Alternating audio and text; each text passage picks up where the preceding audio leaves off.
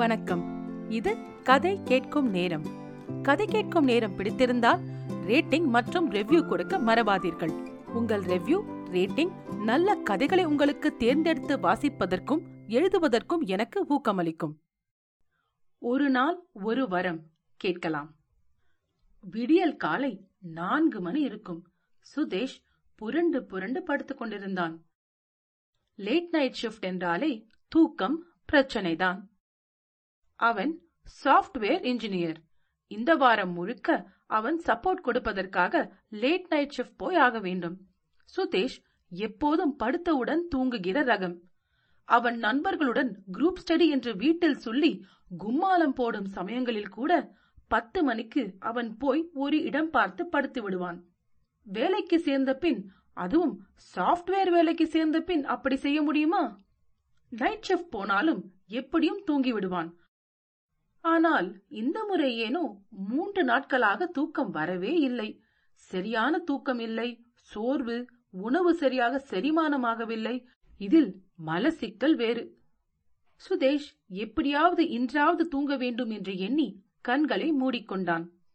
ம்ஹும், தூக்கம் வந்த பாடில்லை. சரி அவன் எங்கோ படித்தது நினைவிற்கு வந்தது. அது கவுண்டிங் ஷீப் டெக்னிக். அதாவது செம்மறி ஆடுகள் வரிசையாக நிற்பதைப் போல் மனதில் நினைத்து ஒவ்வொன்றாக வேலியை தாண்டி போவதாக நினைக்க வேண்டும். ஒவ்வொரு ஆடும் தாண்டும் போது ஒன்று இரண்டு மூன்று என்று எண்ணிக்கொண்டே போக வேண்டும். இப்படி எண்ணினால் தூக்கம் வரும். இந்த டெக்னிக் இதுவரை கேளாதோர் கேட்கும் கேள்வி எனக்கு புரிகிறது. ஏன் செம்மறி ஆடு குதிப்பதை கணக்கில் கொள்ள வேண்டும்? வேறு மிருகம் ஏதாவது தாண்டலாமே? அதன் பின்னால் இருக்கும் கதையை பார்ப்போம். பிரிட்டனில் இடைக்காலத்தில் செம்மறி ஆடுகள் சரியாக இருக்கிறதா என்று தினமும் தூங்கும் முன் எண்ணி விட்டு தூங்குவார்களாம். அதனால்தான் கவுண்டிங் ஷீப் அப்படியா? நல்லது. பிளாக் ஷீப்பின் கதையும் கொஞ்சம் சொல்லுங்களேன் என்று ஆர்வமுள்ள சிலர் கேட்பது புரிகிறது. அடுத்த கதையில் தக்க தருணத்தில் சொல்கிறேன். சுதேஷ் ஒவ்வொரு ஆடும் வேலியை தாண்டுவதை எண்ணிக்கொண்டிருந்தான்.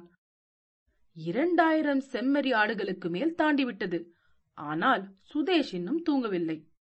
பல ஆயிரம் ஆடுகள் தாண்டின. விடிந்தே விட்டது. சுதேஷ் ச முயற்சி வேற வேலையாவது பார்க்கலாம்.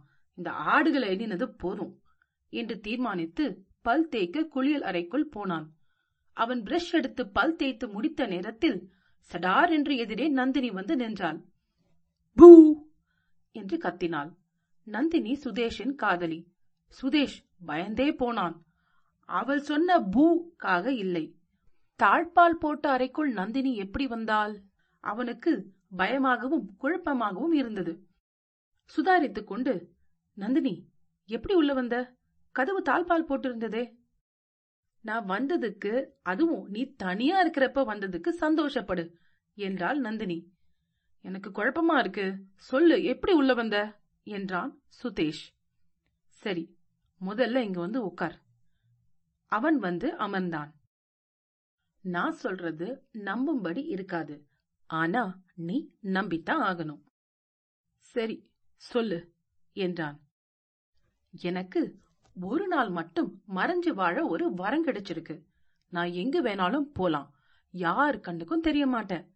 நான் பேசுறதும் யாருக்கும் கேட்காது. இந்த வரம் எப்படி கிடைச்சதுன்னு இப்ப கேட்காத. வரம் முடிஞ்ச பிறகுதான் இத வெளியே சொல்லணும். அவள் சொல்வது நம்பும்படி இல்லை என்றாலும் நம்பித்தான் ஆக வேண்டும். ஏனென்றால் கதவை தவிர அவள் உள்ளே வர வேறு எந்த வழியும் இல்லை. சுதேஷ் அந்த குழப்பத்திலும் சட்டென்று தெளிவாக ஒரு கேள்வி கேட்டான். அப்போ என் கண்ணுக்கு மட்டும் எப்படி தெரியுற? என்றான். நான் ஒருத்தர் கண்ணுக்கு மட்டும் தெரிவேன். யார் கண்ணுக்கு தெரியணும் என்கிறத நான் தீர்மானிக்கலாம். நான் உன்னை தேர்ந்தெடுத்தேன். அது மட்டும் இல்லை நான் வந்து வாழப்போற போற வீட்ல ஒரு நாள் இருந்துட்டு வரலாம்னு நினைச்சேன். அதனால காலையிலே இங்க வந்துட்டேன். இப்போதும் சுதேஷுக்கு குழப்பமாக இருந்தது. நந்தினி காதலி என்றாலும் அவள் இருப்பது எதிர் வீட்டில். மேலும் சுதேஷின் தங்கை திவ்யாவுக்கு நந்தினியோடு பழக்கம் உண்டு. நந்தினி அவர்கள் வீட்டுக்கு பல சமயம் வந்திருக்கிறாள். சுதேஷ் பெற்றோரும் அவள் வருவதை பற்றி ஒன்றும் சொல்ல மாட்டார்கள். பின் எதற்கு அவள் நம் வீட்டை தேர்ந்தெடுக்க வேண்டும்? என்பது அவன் கேள்வி குழப்பம் எல்லாம். அதை உடனே கேட்டும் விட்டான். நந்தினி நீ என் வீட்டுக்கு பல தடவை வந்திருக்க. என் அம்மா அப்பா தங்க எல்லோரோடையும் நல்லா பேசியிருக்க. அப்புறம் இந்த மறைஞ்சு விளையாடும் விளையாட்டுக்கு ஏன் என் வீட்டை தேர்ந்தெடுத்த? நான் வாழ போற வீட்டு மனுஷங்க பத்தி இன்னும் தெரிஞ்சுக்க வேணாமா? அதான் வந்தேன் என்று சொன்னாள். சுதேஷுக்கு இது விஷ பரீட்சையாக தெரிந்தது. ஆனால் வேறு வழியில்லை. நந்தினி பிடிவாதக்காரி. அவளை அவனுக்கு இரண்டு வருடம் எதிர் வீட்டுக்காரியாகவும் மூன்று வருடம் காதலியாகவும் தெரியும். அவன் சொல்வதை நிச்சயம் கேட்க மாட்டாள். பேசி பிரயோஜனம் இல்லை. சரி சமாளிப்போம் என்று முடிவெடுத்தான். எவ்வளவு சீக்கிரம் அவளை இங்கிருந்து துரத்திவிட முடியுமோ அவ்வளவு சீக்கிரம் துரத்த வேண்டும் என்று முடிவெடுத்தான். சரி நான் இன்னைக்கு ஆபீஸ்க்கு சீக்கிரம் போனோம் என்று சொன்னான். நந்தினி உடனே நேத்தி தான் உனக்கு லேட் நைட் ஷிஃப்ட் ஆச்சே. இன்னைக்கு ஏன் சீக்கிரம் போகணும் இன்னைக்கு ஒரு முக்கியமான மீட்டிங் இருக்கு. கண்டிப்பா போகணும் என்று சொல்லிவிட்டு தொடர்ந்தான். சரி நந்தினி நீ உள்ளேயே இரு. நான் போய் உனக்கு காஃபி கொண்டு வரேன் என்றான். வேணாம் நானும் உன் கூட வரேன் என்று சொன்னாள் நந்தினி. வேறு வழி இல்லாமல் அவளை அவனுடன் வெளியே அழைத்துச் சென்றான். டேய் பல் தேய்ச்சிட்டியா? என்று சுதேஷ் அம்மா கேட்டாள். அவன் பதில் கூறும் முன்பே இரு காஃபி கொண்டு வரேன் என்று சமையலறைக்குள் சென்றாள். சுதேஷ் அம்மாவை கூப்பிட்டான். அம்மா நாங்க இருக்கோம் கவனிக்காம போற? என்றான். ஏண்டா திவ்யா தூங்குறா? உங்க அப்பா வாக்கிங் போயிருக்காரு. நீ மட்டும்தான் இருக்க இங்க. அது என்னடா நாங்க இருக்கோம்னு சொல்ற? அவன் பக்கத்தில் இருந்த நந்தினியை பார்த்தான். அவள் இப்போது நம்புறியா? என்பது போல் அவனை பார்த்து சிரித்தாள்.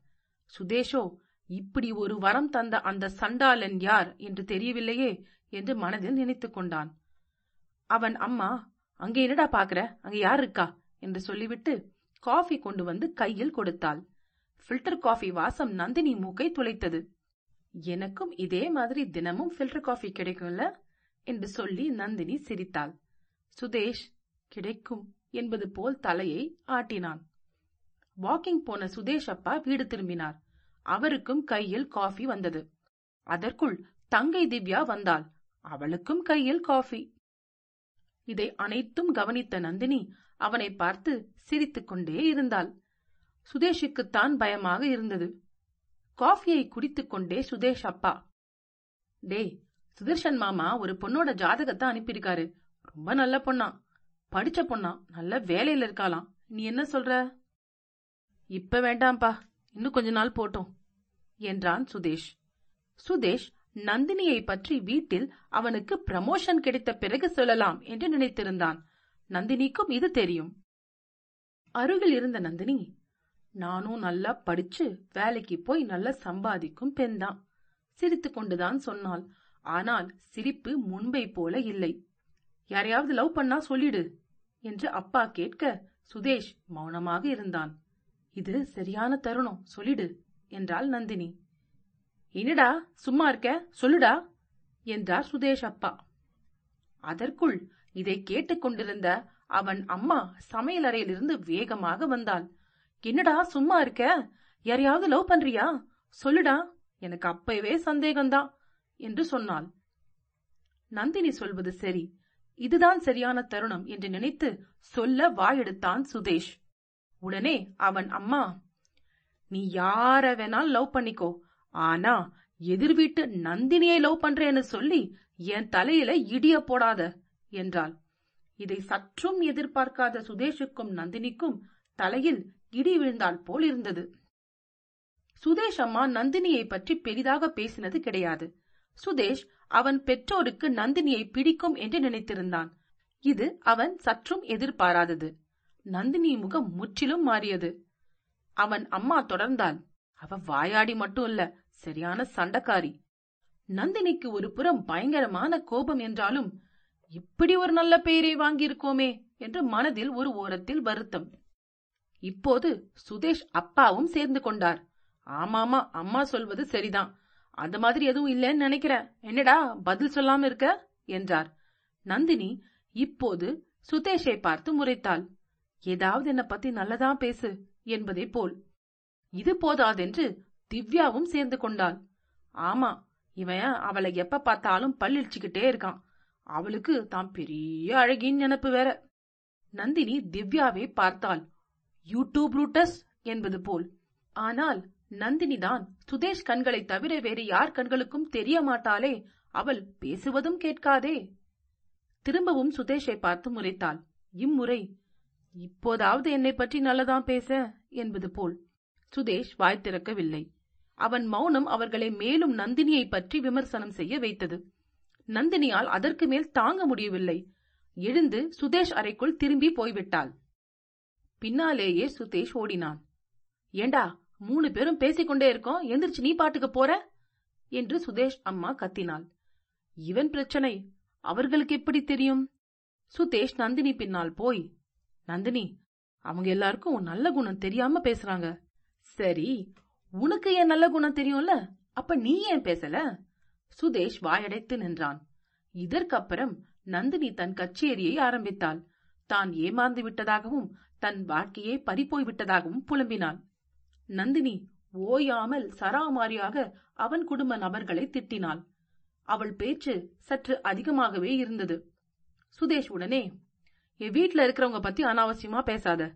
நீ அம்மா சொல்ற மாதிரி வாயாடி சண்டைக்காரிதான் என்று கோபமாக சொன்னான். நந்தினி கோபத்தின் உச்சிக்கே போய் என்ன பத்தி உங்க அம்மா அப்பா தங்க சொல்றப்ப உனக்கு கோபமே வரல? உங்க வீட்டு ஆளுங்க பத்தி பேசுறப்ப மட்டும் கோபம் பொத்திக்கிட்டு வருதா? என்றாள். இப்பொழுது அழத் தொடங்கினாள். அழுகையை நிறுத்தவே இல்லை. சுதேஷ் எவ்வளவு சமாதானம் செய்தும் அவள் கேட்கவில்லை.